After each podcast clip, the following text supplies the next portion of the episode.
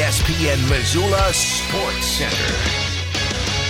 The Anaconda boys golf team made history on Wednesday. Hello, I am Colter Nuanez. At the Class B State Golf Championship Tournament at the Marias Golf Club in Shelby, the Copperheads outlasted Boulder to claim the state team title. The state crown was the first by an Anaconda boys team since 1971 when the Copperheads won in state cross country. Before that, the last team title for Anaconda came in 1951 in football. Anaconda's Bradley Wolf, Tanner Cromwell, Cole Wolf, Jacob Sawyer, and Aiden Tusk combined to shoot plus 68, led by Bradley Wolf's plus 11 for fourth place individually. The Shelby girls won the Class B state team title with a combined score of plus 223, three strokes better than Boulder. Kenny Wade of Bigfork came in at plus 17 for a three shot victory. At the Class C state golf tournament at Anaconda Hills, Manhattan Christians girls gutted out a one shot victory to earn their sixth straight Class C title ahead of Broadus. Lone Peak's Kate Lydig finished plus 31 for individual medalist honors. Highwood posted a 14 shot victory over Seeley Swan to win the Class C boys title. Ari Nichols of Seeley Swan finished at plus 16 for a two shot victory over Bryson Bondmiller of Highwood. And finally, the Western A softball tournament begins Friday in Frenchtown. Perennial Power Polson enters as a top contender, as does host Frenchtown. The Broncs were the Class A state champions last season.